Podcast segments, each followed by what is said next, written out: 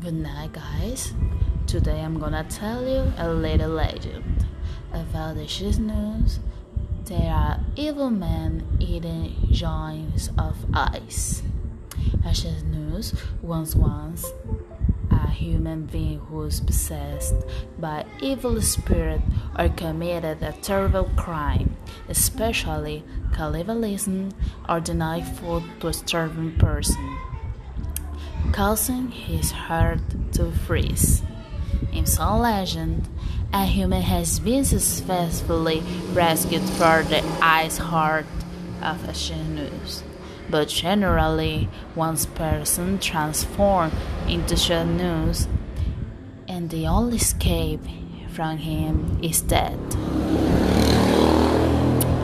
The story begins with the hooker managed to return to human Chinese. She was very smart and a kind girl, but she was home alone because her older brother were hunting. When she saw the Chinese, she did not let fear dominate her, and she treated him as if I her grandfather, and was about her. And when he returned, her brother also played along to survive. They built a small hunt for the beast to melt with the vapors from the rocks and fire.